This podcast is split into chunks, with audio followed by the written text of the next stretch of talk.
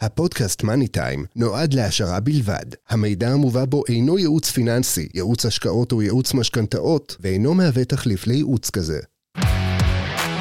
מאני טיים, הפודקאסט הפיננסי של צחי גרוסמן. שלום לכולם, צחי גרוסמן, יועץ משכנתאות ומומחה לבנקים. היום אני רוצה קצת לתת לכם ערך מוסף, בשונה ממה שאני עושה ברגיל, לגבי ענפי ייעוץ נוספים בעולם הפיננסי. אחד מהענפים שפחות מוכרים לקהל הרחב נקרא ייעוץ פנסיוני. בעולם הפנסיוני, רובכם מכירים את הסוכנים שמגיעים אליכם ומשווקים לכם את המוצרים, והם אלו שמייעצים לכם כביכול מה הדבר הנכון ביותר לעשות. אבל בעולם הזה יש עולם שלם של יועצים פנסיוניים, והיה לי חשוב קצת להאיר לכם את העולם הזה. אז הבאתי אליי לכאן יועץ פנסיוני ותיק, שחשוב לי שתכירו, איתן אחיטוב. שלום איתן. שלום צחי. איתן, קודם כל תודה רבה שהצטרפת אליי לפודקאסט, כבוד שאתה איתי כאן. תודה על ההזמנה. יופי. אז איתן, כמו שאני מכיר אותך, אני רוצה שגם השומעים שלי יכירו קצת. אז נתחיל, קצת ספר לי עליך. את המקצוע שלי התחלתי עוד כשהייתי בצבא, הייתי עולה לשמירות, שלא להשתעמם הייתי עולה עם ספרי כלכלה. יפה. אה, שלושה ארבעה חודשים אחרי שהשתחררתי מהצבא, עשיתי את שש הבחינות של הרשות לניירות ערך לניהול תיקי השקעות. יפה מאוד. בהצלחה. התחלתי סטאז' של ניהול תיקים, אבל לא, לא סיימתי. ניהול תיקים, כלומר לשוק ההון. שוק ההון, כן. אוקיי, לאחר מכן?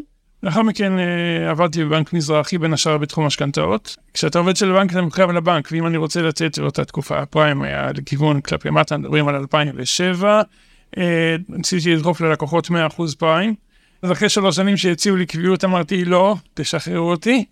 ואחרי כמה חודשים התחלתי לעסוק ב-2010 אנחנו מדברים. אז פתחתי עסק לייעוץ משכנתאות. לפני שבע שנים, משהו כזה, קיבלתי גם רישיון אה, ייעוץ פנסיוני. או, ועד עכשיו הגעת. כלומר, לפני שבע שנים החלטת, כדי להשלים את העוגה השלמה של הידע, ללמוד גם את העולם הפנסיוני. בעולם הפנסיוני, במה נתקלת בסוף הלימודים? מה היית צריך לבחור בסוף לימוד הפנסיוני? האם צריך לבחור בין ייעוץ לבין סוכן, או אתה יכול לבחור מה שאתה רוצה? כן, אז טוב, אז ה- בשביל לקבל את הרישיון מה- ממשרד האוצר, צריכים קודם כל לעמוד במבחנים וגם בסטאז', ואז צריכים לבחור את המודל הכלכלי שבו אני עובד. מאיפה, מאיפה מגיעים, אנשים בתחום הזה לא, לא, לא עוסקים בהתנדבות, כן? נכון מאוד. הם חיים ממנו. ואני צריך אני צריך לבחור מאיפה מגיעה ההכנסה שלי, האם ישירות מהלקוח על השולחן שקוף, או דרך, דרך חברות הביטוח שאותן בעצם, אני- את המוצרים שלהם אני מוכר משווק, אה, והרבה הרבה הרבה הרבה יותר רווחי אה, לעבוד כסוכן של חברות הביטוח. כלומר, ב- באותם ימים, לפני שבע שנים, לא, אני לא יודע אם בכלל היה ליועץ בכלל... היה, החוק הגדיר, היה, היה חוק שמגדיר את, את, ה, את אופן העבודה. כן. והחוק הזה קובע, אגב, אנשים לא מכירים את זה, אה, החוק קובע חד משמעית שרק בעל רישיון ייעוץ פנסיוני רשאי לייעץ. כלומר, סוכן ביטוח אסור לו לייעץ. אז בוא נחדד. מהי הגדרה שמבדילה בין יועץ לסוכן עבור הלקוח? כי אני הלקוח, הסוכן נפגש, אני, הוא אמין, הוא, הוא סוכן של 30 שנה, אני בוטח בו. אני ממש אוהב את החבר הזה, את הסוכן הזה, או אני לא אוהב אותו, אני לא מכיר, אבל מכרו לי מהעבודה. מה לא בסדר? תראה, למה הייתי צריך ייעוץ? תראה איך אומרים בעולם, אם אתה לא משלם על ארוחה, אז אתה כנראה אמנה. אם אתה לא משלם על השירות הזה, על השולחן, אז כנראה שאתה המוצר. אה, כלומר, כאשר אני נמצא אצל סוכן ביטוח כזה או אחר, יש איזושהי עמלה שזה עולה. בעמלות שגובים לי, כנראה הסוכן מתפרנס, אבל אני סומך על הסוכן, אני יודע שהוא מתפרנס. אבל השאלה, איך אני יודע אם הבחירות נעשו נכון? איך אני יודע אם מה שהיועץ מציע, אם, סליחה, אם מה שהסוכן מציע, זה מה שיועץ היה מציע לי. אין לך דרך לדעת את זה, כי אתה לא איש מקצוע. ובהגדרה הסוכן מצוי בניגוד אינטרסים עם הלקוח, ולכן אי אפשר לה, להחזיק בבת אחת רישיון סוכן ורישיון יועץ. זה... אבל, אבל התפיסה בציבור אומרת שאני ישבתי עם הסוכן, הוא יועץ. התייעצתי איתו. תראה, התפיסה לציבור היא שגויה, היא לא מכירה את המציאות, ויש דוחות של מבקר המדינה, של רשות התחרות, שמציגים את הניגוד אינטרסים, ולא לא צריכים ללכת מאוד רחוק. תראה, לפני שהתחיל המודל הצ'יליאני, בערך 95% מהכסף הפנסיוני היה באיזה מסלול? כללי. כללי, כולם אותו דבר. שיש שם מי ש... מניות ויש אגרות חוב. וזה מתאים, ששמו שם ביחד צעירים שהם אה, סיימו עכשיו את העבודה, התחילו, סיימו את הלימודים, התחילו עבודה ראשונה, וגם מישהו שהוא בן 66 ו-11 חודשים, שאוטוטו יוצא לפנסיה. נכון. כולם היו ביחד. זה, אינטר... זה, זה טוב להם? לא, זה רע להם, כי אז מנהל ההשקעות לא יודע אם להכניס הרבה אגרות חוב. או הרבה מניות, אבל זה רע להם, אבל לסוכנים זה לא מעניין, הם מקבלים את אותה עמלה. כלומר, צריכה להיות תפיסה שונה בין מישהו שהוא צעיר לבין מישהו שהוא מבוגר במרכיב של הפנסיה שלו. מדיניות ניהול ההשקעה. במדיניות ניהול ההשקעה, כלומר, מה יכול לעשות מנהל ההשקעות, איזה סיכונים הוא יכול לקחת כדי להניב תשואה גבוהה או תשואה רגועה ושקטה. כן. אוקיי, אבל... אז זה דוגמה, אם, אם uh, סוכן ביטוח האינטרס שלו זה לקבל עמלה, לא משנה לו בכלל לאיזה מסלול הבן אדם יהיה. ולכן בפועל 95% מהחוסכים היו במסלול כללי, כי לסוכן, מה אכפת לו, אה, למה לא להכניס את הצעיר למניות ואחרי זה לקבל על הראש אם יש באותה שנה ירידות. נכון. ישימו מסלול כללי, זה עיוות אחד שנוצר. ובתחום... כלומר, שיכול להיות צעירים שמעדיפים שיהיה מסלול של מניות או מסלול מיוחד כדי להניב תשואה גבוהה, ואותו סוכן הוא בכלל לא מציע את המסלול בתוך הפנסיה, את המסלול בתוך ביטוח המנהלים, מה לבחור בדיוק. כלומר, יועץ יודע להבדיל איזה השקעה עושים בתוך הפנסיה. זאת הכוונה? בין השאר, לפחות עוד צעד קודם, בחיר, בחיר, הבחירה של המוצר. כלומר, ממש לפני כמה שבועות הכנסת אה, אה, חוקקה, קבעה שהחל מספטמבר לא ניתן יהיה למכור ביטוחי מנהלים למי שההכנסה שלו היא מתחת ל-23,000 שקלים. אוקיי, אז עכשיו, כוכבית. מה זה ביטוח מנהלים? או, ביטוח, ביטוח, צריכים אולי לקחת צעד אחורה. לדבר בכללות על התוכנית הפנסיונית. התוכנית הפנסיונית, בין אם זה ביטוח מנהלים, בין אם זו קרן פנסיה, כוללת שלושה מרכיבים. קודם כל, כשמה, היא כוללת חיסכון לגיל פרישה. אבל יש בתוכה גם שני ביטוחים, או עשויים להיות בתוכה שני ביטוחים, אם זה קרן פנסיה, יש בתוכה, בביטוח מנהלים אפשר לבחור האם, אה, האם ו... האם אני רוצה ביטוח או אם לא רוצה כן, ביטוח. כן, בייחוד את ביטוח החיים, רכיב בביטוח החיים. עכשיו, אה, בעוד שבקרן פנסיה, אה, עכשיו, אם יש רכיבי ביטוח, השאלה היא מי נושא, מי לוקח על עצמו את הסיכון. כלומר, אם אדם חסך בתוכנית פנסיונית שכוללת רכיבי ביטוח, ונגיד הפך לנכה, הוא יקבל קצבה מהתוכנית הפנסיונית, קצבת אובדן כושר עבודה או נכות. מי ישלם את זה? מהכיס של מי זה יצא? האם מהכיס של החברה שמנהלת את התוכנית, או מהכיס של כלל העמיתים שחוסכים יחד איתו? אה, כלומר, מה עדיף לי? לנו עדיף שזה יצא מהכיס של העמיתים, כי בהגד... אז בהגדרה זה משחק סכום אפס. כלומר, כלל העמיתים משלמים בדיוק את כלל התביעות, לא שקל יותר ולא שקל פחות. ואילו כשחברת הביטוח לוקחת על עצמה את הסיכון, היא, עושה, היא מתמחרת את הסיכון באופן כזה שהיא תרוויח. אז בהגדרה הביטוחים שבתוך ביטוח המנהלים, מכיוון שמי שלוקח על עצמו את הסיכון זו חברת הביטוח, בהגדרה הם יקרים יותר. זאת אומרת, בעצם זה שבביטוח מנהלים אני רוצה את אותו הגדרות ביטוח כמו שיש בפנסיה, זה יעלה לי יקר יותר מה שאני מקבל כבר אוטומטית בתוך הפנסיה, זאת הכוונה? בעצם זה שלא לא, לא ניכנס כאן להגדרות, אפשר להיכנס להגדרות, יש אולי איזשהו הבדל מינורי, אבל הוא באמת מינורי, כי יש דרך לכסות אותו, והעלות של, של סגירת הפער, 20 שקלים בחודש, בדיחה. אז איזה עוד מובנים יש הבדל בין פנסיה לביטוח מנהלים? שוב, אני יכול בביטוח מנהלים למשוך הוני? בגיל לא, מסוים? נכון להיום לא. בעבר היה עד ל-2008 הייתה אפשרות לבחור עוני, היום אין הבדל. אז מה ההבדל? למה שאנשים ממשיכים לקחת את המוצר של הביטוח מנהלים? היום אין שום... יש איזושהי הבטחה של מקדם מסוים שמובטח להם? היו הרבה דורות של ביטוחי מנהלים. ביטוחי מנהלים זה מוצר עתיק. בשנות ה-80-90 היו מוצרים מצוינים, הייתה שם הבטחת תשואה. היו שם מקדמים נמוכים. מקדם, למי שלא מכיר, זה, מי שלא מכיר, נסביר. חשוב.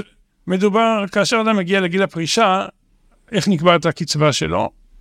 אם נפשט את זה, יש שבר במונה, יש את הסכום שהוא צבר. ובמחנה למטה מחלקים חלקי מספר מסוים, בדיוק. כדי לקבוע כמה חודשים כביכול הקרן צריכה לשלם לך כסף. רק, רק נבהיר, הקרן תשלם לכל החיים. כל החיים, אבל אם הלכתי לעולמי אחרי חמש שנים, או, אז פה אנחנו נכנסים למסלול הפרישה שהאדם בחר. זה כבר... אה, אז שימו לב, כלומר, אנחנו מייחסים לנושא הזה נושא כבד, משעמם, לא מעניין, ואנחנו נפגשים עם הסוכן, רוב אזרחי ישראל לא מבינים על מה הוא מדבר, הוא מסביר, זה נשמע מאוד הגיוני, ואנחנו בוחרים משהו. ועכשיו יש כאן, אתה מספר, שהמדינה החליטה בשבילנו, שמתחילת 24 אין יותר את המוצר הזה. נכון? או שאני שוגה? אה, זה לא מדויק, מתחילת ספטמבר מי שיוכל לרכוש אותו זה רק מי שמרוויח יותר מ-23 אלף שקלים. כלומר, מי שמרוויח פחות מ-23 אלף שקלים לא יכול בכלל להפקיד נכון, כזה. וזה- אבל אם יש לי ביטוח מנהלים שלקחתי אותו לפני חמש שנים, או שלוש שנים, או שבע שנים, מה אני עושה איתו? תראה, הוא ימשיך להתקיים, אבל אתה צריך לשאול את עצמך טוב, טוב, טוב, למה אתה שם? כי חוץ מזה שהביטוחים שבתוך התוכנית הזאת בהגדרה הם יקרים יותר, גם דמי הניהול יקרים יותר, אה, ובצורה משמעותית, הפער כשמגיעים לפרישה יכול להיות עשרות אחוזים. כלומר, מה שיחסכו יחסכו לך דמי הניהול והזולים יותר שבקרן פנסיה, והביטוחים הזולים יותר יתבטא בפנסיה, אה, בעשרות אחוזים יותר בפנסיה. כלומר, יכול להיות שמישהו מהמאזינים פה, שיש לו היום ביטוח מנהלים שהוא עשה אותו בעשור האחרון, יכול להיות שהוא צריך לחשוב מחדש מה הכסף שם יושב ולייצר תחשיב שנים קדימה, האם הדמי ניהול לא יאכלו לו את היכולת להרוויח מול מה שבפנסיה אפשר לקבל? כן, אני אגיד אפילו שיותר מהעשור האחרון. כלומר, המחוקק, אה, המחוקק או הרגולטור ליתר דיוק, לאט לאט אה, הצר את צעדיהם של חברות הביטוח בתחום ביטוחי המנהלים, וככל שהשנים חלפו, יש דורות, ש- מהדורות, דורות של ביטוחי מנהלים, שהתנאים שלהם הולכו והורעו. אבל גם מי שעשה ביטוח ב... לפני 20 שנה, גם כן כדאי לו טוב טוב לבדוק, גם כן כדאי לו לבדוק. בהחלט, בהחלט. ומטעמי מה? אבל הוא יגיד, עד עכשיו שילמתי ביטוח, לא חבל על הכסף ששמתי שם? תראה, אם- עשית ביטוח למכונית והיא לא נגנבה, אז זה לא חבל על הכסף. אה, כן, אבל אתה מרגיש ש... ביטוח שילמנו... אבל עדיין תחשיב, אתה תעשה תחשיב כזה של קדימה, שעדיף לך להעביר את הכסף לפנסיה. במעבר אל הפנסיה, יש מיסוי? לא, אין מיסוי. אין מיסוי. כלומר, מעבר בין ביטוח מנהלים לקרן פנסיה הוא טכני בלבד, ולא, האזרח לא חוטף מ- מהפעולה לא, הזאת. לא, לגמרי לא. צריך לעשות את החשבון, זה לא מובן מאליו, אני לא, ודאי שלא יכול לקרוא פה לכולם לעשות את זה מחר באופן גורף.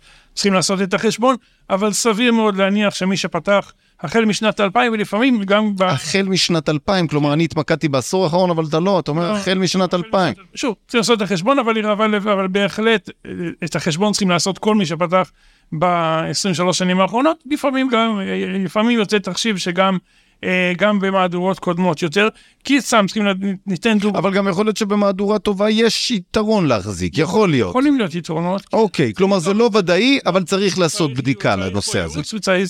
הייעוץ- חייב להיות ממישהו שהוא אובייקטיבי, שאין לו, שום תועלת מהמלצה שהוא... מה דמי ניהול הממוצעים של ביטוח מנהלים מול דמי ניהול של פנסיה ממוצעים? אה, תלוי מאיזה שנים מדובר. אני מדבר על העשור האחרון. העשור האחרון בדרך כלל זה יוצא איזה אחוז, אחוז ורבע מהצבירה. כן, צבירה זה אומר כמה שכבר צברתי, הכסף שצברתי בפנסיה שלי, שהפקדתי כל הזמן, יש לי 100 אלף, 200 אלף, 400 אלף, 800 אלף, עליו יש אחוז נקודה כמה אמרת? אה, 1.05, 1.25. זה, זה יקר או זה סטנדרט? זה יקר מאוד. זה יקר מאוד. כלומר, אם אתם מקבלים statement הביתה, ומסתכלים ב statement, ומסתכלים מה דמי הניהול מצבירה על כל הכסף, אתם רואים שם אחוז, אחוז ומעלה, זה אומר שיקר. הכסף שלכם עולה יותר מדי כסף בניהול שלו, וצריך לטפל בזה. מה זה יקר? בפנסיה המקסימום זה חצי אחוז, וחצי אחוז זה רק מישהו לא... לא, אז כלומר, כשאתה אמרת אחוז, אחוז וחצי, דיברת על הביטוח המנהלים. כן. ובפנסיה, כנגד אתה אומר שהממוצע הוא חצי אחוז? לא, לא, לא, לא, לא, המקסימום זה חצי אחוז. המקסימום המקסימום חצי אחוז, אחוז. כלומר הממוצע יכול להיות 0.3, אה, בוא- 0.35? אפשר להשיג הרבה פחות, כן. אפשר גם להשיג פחות. אני לא מדבר על מוקד ישיר, אני עדיין רוצה לעבוד עם הסוכן שאני איתו, אני לא רוצה בלי סוכן, דוגמה. אז זה בערך הדמי ניהול שצריכים להיות בפנסיה שלי? אני לא חושב שצריכים לשלם יותר מ-0.2 בשום מצב. אתה לא חושב שצריך לשלם יותר מ-0.2? לשאול את עצמך למה אתה צריך סוכן. אה, למה צריכים שיהיה מישהו שיגזור קופון באמצע? כי זה עולה לאנשים מאות אלפי שקלים במצטבר. זה פוגע להם בפנסיה בצורה אנושה. יש אנשים שמאוד מחוברים לסוכנים, ויש אנשים שקל להם לעבוד עם מוקד ישיר. הם צריכים, הם צריכים להבין את העלות, את העלות של היכול להיות מחובר. תבין את העלות ואז תקבל החלטה אם אתה רוצה לשלם את העלות הזאת, שיכולה להגיע בקלות למאות אלפי שקלים, או שאתה... לאורך ש- 50 שנה. כן, כן, כן, אבל זו עלות כבדה. אה, או שאתה רוצה ל- ל- להתקש... ל- ל- לעבוד ישירות מול החברה, כאשר בדרך כלל לרוב האנשים זה לא דורש התעסקות. כמו שלקחת משכנתה, מה- בוא נגיד בבנק, מהבנק שהוא לא שלך, כן. זה מפריע לך? זה מתנהל, זה רץ. זה מתנהל, זה רץ, זה רק היה אירוע מסוים שהייתי צריך לנהל אותו. נכון, אבל ברגע שעלינו על המסלול, כל עוד אין שינויים במקום העבודה, דברים כאלה, אז אבל הדור של היום עושה הרבה שינויים במקום העבודה. הדור של היום מחליף עבודה כל שנתיים, כל שלוש. ופה סיטואציה כזאת, קל להם להיצמד לסוכן ושהוא ייקח אותם הלאה. תראה, אל ה- אל בדרך כלל, יועץ ידע לחבר ישירות אל החברה, למצוא איש קשר בתוך החברה שייתן מענה, אה, מענה שירותי יעיל ומהיר, אה, אבל קודם כל, תבין את העלות. ובשביל להבין את העלות אתה צריך לשמוע את זה ממישהו שהוא אובייקטיבי. עכשיו, מקודם ציינו, אני ואתה, על דמי ניהול מצבירה. אבל גם בביטוח מנהלים וגם בפנסיה יש עוד דמי ניהול שנלקחים לנו, שזה מהפקדה. מה הם הדמי ניהול הממוצעים ב- בקרן פנסיה לעומת ביטוח מנהלים? אה, טוב, אין לי נתונים מדויקים מולי. בסדר, אבל בערך- בפוליסות שאני רואה מדובר על 3-4 אחוזים מההפקדה, שזה יקר או זה ממוצע? שזה... גם שישה אחוז לוקחים? כן, אבל זה יותר נדיר, גם זה קיים, אבל זה יותר נדיר. אה, כאשר בוא נגיד בפנסיה אני מגיע לנגיד 2 אחוזים ו-2 אחוזים, ותלוי תלוי בסוג הלקוח, כמה צבירה יש לו, תלוי מה כל... כלומר, אה, אבל זה יכול להיות 4-6 אחוזים מול 2 אחוזים. יכול להיות גם פחות מ-2 אחוזים. שוב, תלוי ב... מדברים על דמי ניהול, אז זה תלוי אם מדובר בלקוח בתחילת הדרך שלו, או שהוא כבר יש לו צבירה. ככל שהוא... או, עכשיו נכנסת לנקודה. כלומר, אנחנו מדברים פה ייעוץ פנסיוני, ייעוץ פנסיוני, האם כל אחד צריך? יש לי רק התחלתי שנה, שנתיים, אני מרוויח משכורת 8,000, 7,000 שקל, אני צריך ללכת ליועץ? תראה, יועץ עולה כסף, בשונה מסוכן שכביכול לא עולה כסף. אה, ובאמת שמגיע להם מישהו עם הכנסות לא גבוהות, אז אני אה, לצערי נאלץ לדחות אותו, כי בשלב הזה לא שווה לו עד שהוא יתחיל לצבור כסף. כי אם הוא מפקיד אלף שקלים בחודש ועשרת אלפים בשנה, והוא עשה עוד אחוז אחד, אז יהיה לו שם עוד מאה שקלים. לא שווה לשלם על זה עדיין. הבנתי. אה, ככל שמדובר בצבירה שגדלה, שהיא כבר מגיעה לשש ספרות, או שכר גבוה, או שיש לבן אדם עוד מוצרים פיננסיים שהוא צריך, אז יש יותר תועלת וצורך בייעוץ. אוקיי, עכשיו ב- בייעוץ אתה מתעסק רק, אתה כבר לא נוגע בשלבי הביטוח הנוספים. לא, אני כן נוגע. לדוגמה, בפרט, בביטוח החיים. כן, ודאי, ודאי. תראה, עצם זה שהתוכנית הפנסיונית כוללת בתוכה שני ביטוחי פרט, בעצם, כלומר, ביטוח חיים ואובדן כושר עבודה, אז אני יושב עם בן אדם ואני אומר, אתה יודע שחלילה, חלילה, חלילה קורה לך משהו. המשפחה שלך מסודרת, יש לך קרן פנסיה, מבטיחה לך כך וכך, ביטוח לאומי כך וכך, יש לך היום משכנתה? כן. משכנתה לא תהיה. אתה לא, למה יש לך עוד ביטוח חיים בתיק? בשביל מה אתה צריך? אבל על הכסף. אבל, דברים אבל מישהו יכול להגיד, אוקיי, אני לא, ה- ה- יקבלו את הבית, אבל ממה יחיו?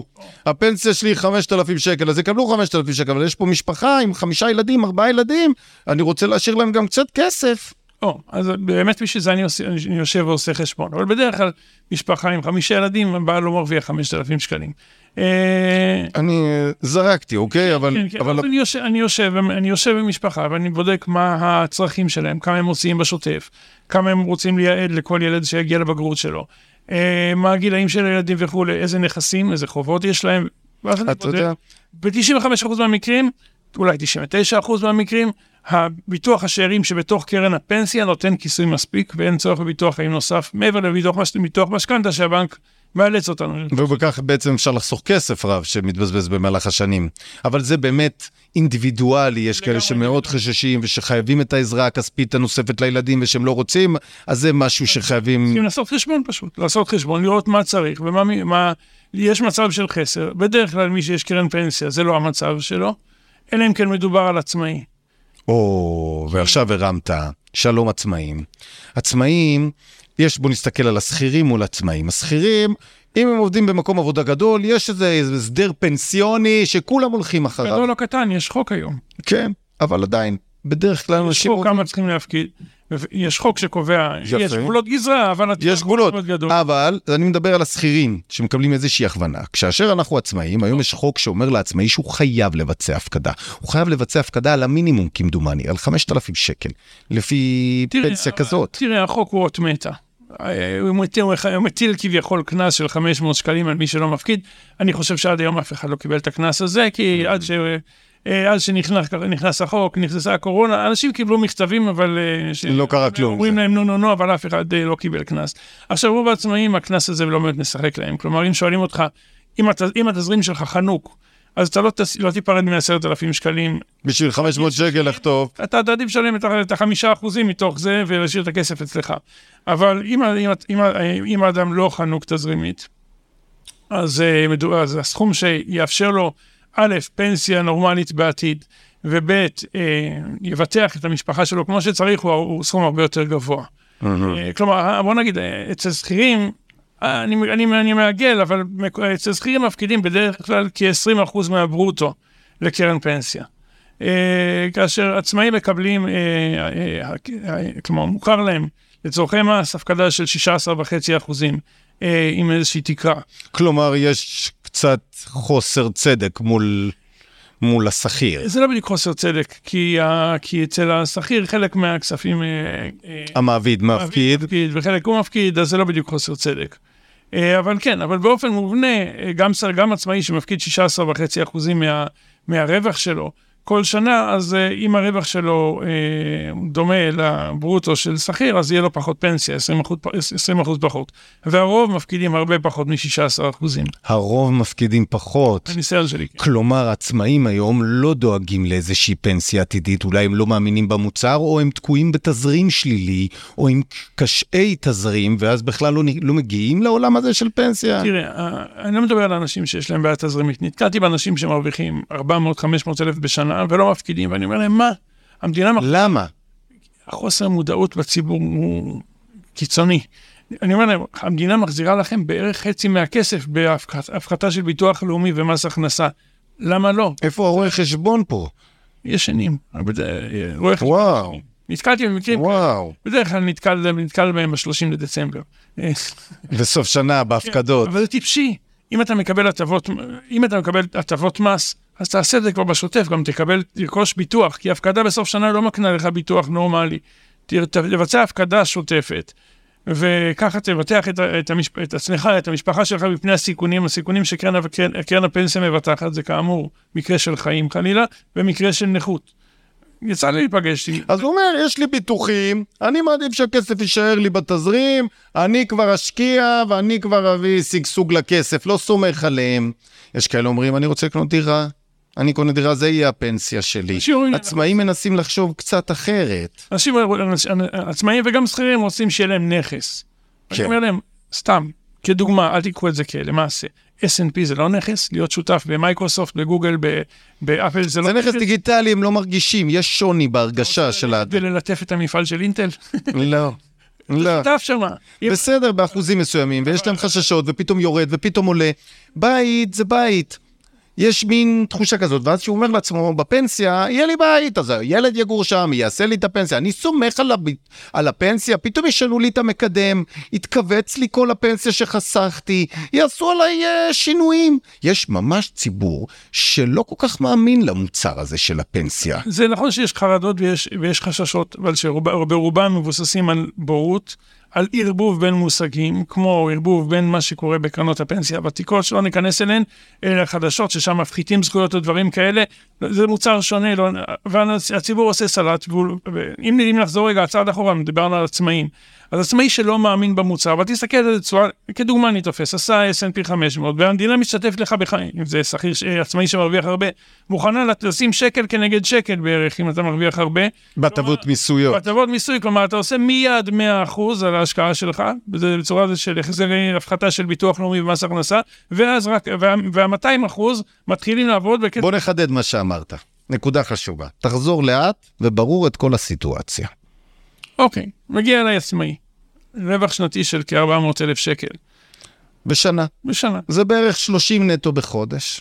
30 וקצת. כן. אם נסתכל על מדרגת מס ההכנסה והביטוח הלאומי שלו, אז אם נעשה את החשבון, על כל שקל שהוא ישים לפנסיה, הוא יקבל בערך, בערך חצי שקל בחזרה. כלומר, במקום שהוא היה צריך לשלם 150 אלף שקל מיסוי, ביטוח על הכנסה. ביטוח לאומי ומס הכנסה, הוא יכל היה לשלם שם רק 75 אלף שקלים.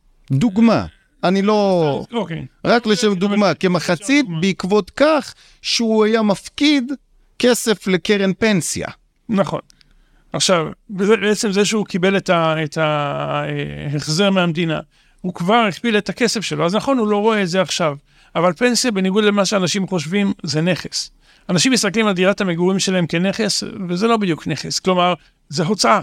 זו, אדם, אדם שרוכש, בית נותן ביטחון. יש משהו בבית, אנחנו חושב שזה אנחנו עם גלותי, ושאנחנו זקוקים לאיזה קורת גג. אנחנו מאוד שונים מהעולם לדעתי.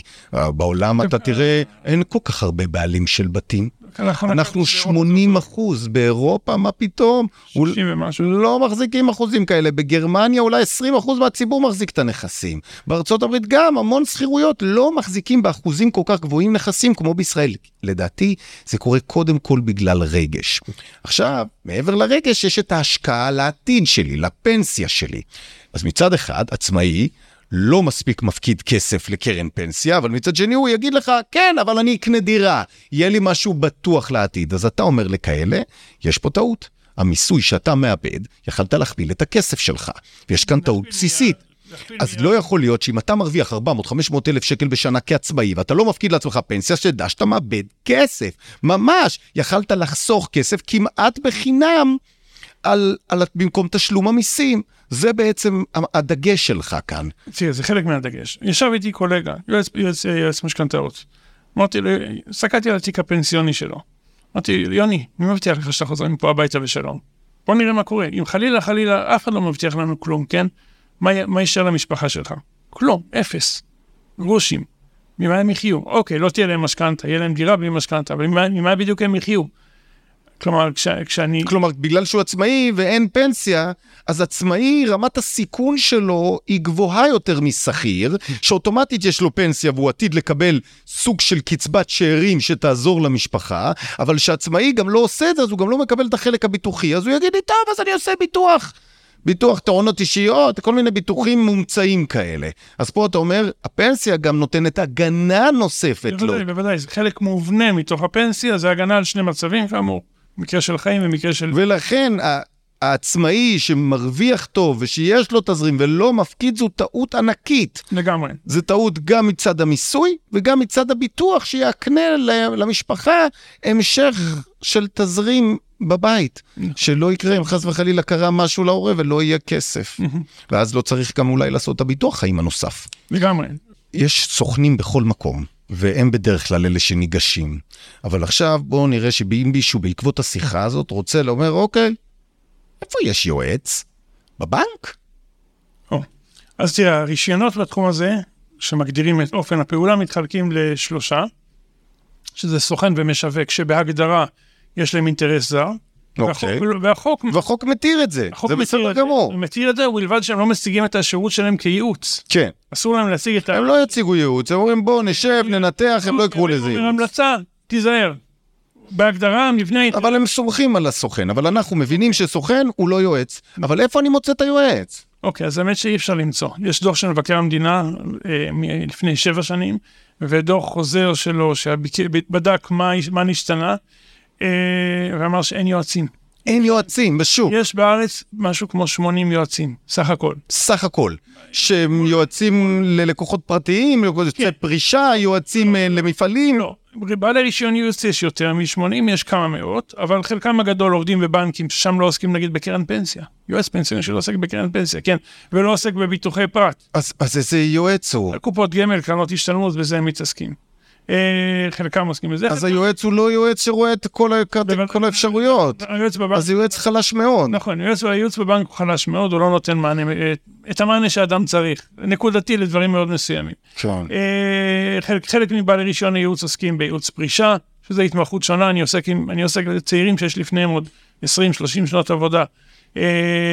חלקם מת, מת, מתמקצעים בכל מיני, בכל מיני פינות ונישות, שוב, יועצים, יועצים כמוני שעוסקים בייעוץ לאדם פרטי, אה, על פנסיה, על ביטוחים, יש סדר גודל של 80 בארץ בסך הכל. מול, בסך הכל. מול פי 100 או יותר מפי 100 סוכנים. בסדר.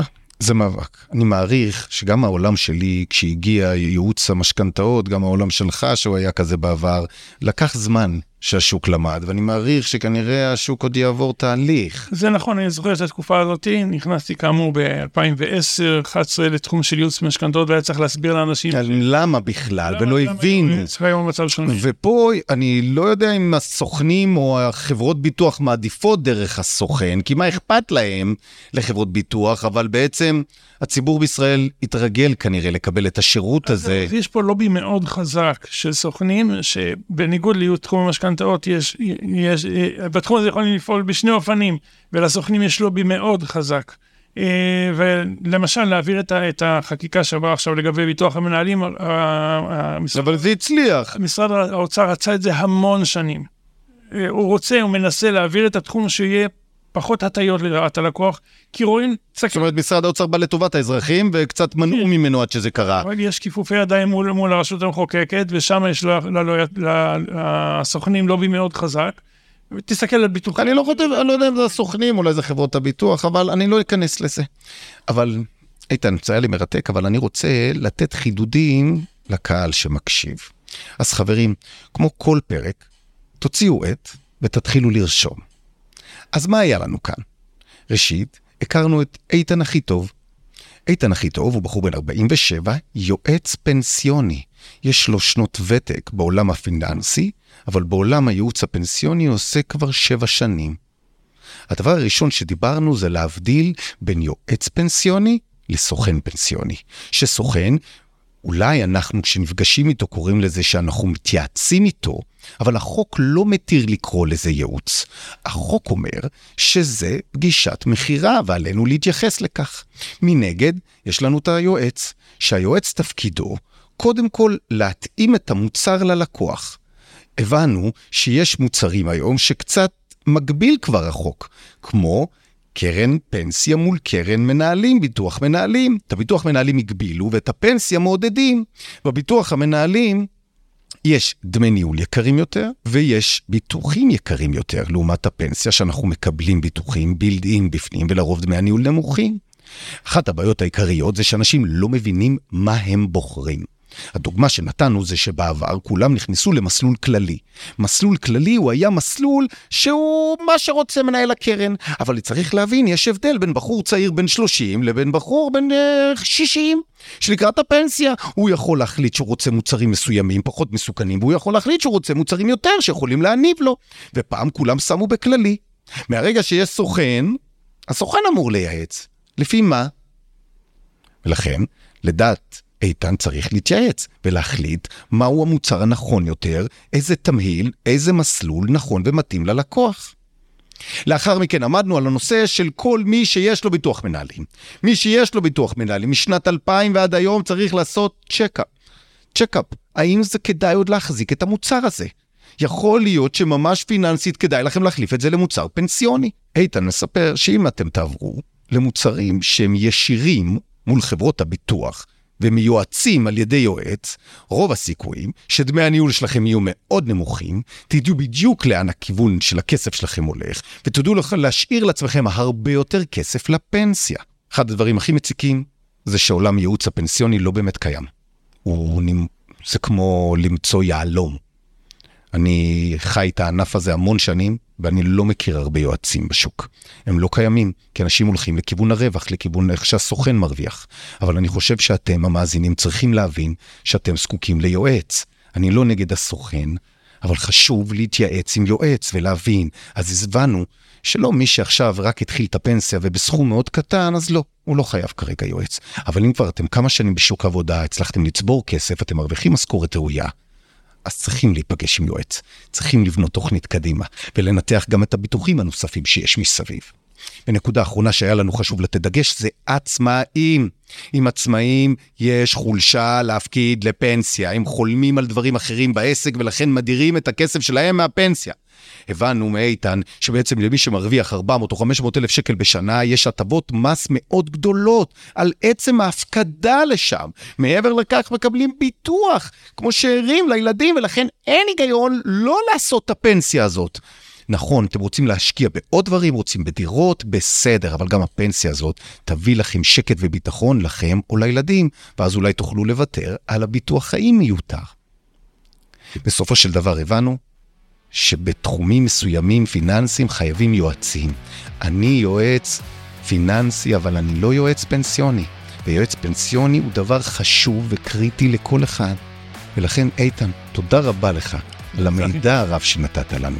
ואני מקווה שלכם זה ייתן ערך. אם תרצו לשאול אותי שאלות בנושא או להתכתב ישר עם איתן, אני אכתב אליכם, אקשר בינינו. ואם לא, שמחתי על הפרק, וניפגש בפרק הבא. להתראות חברים.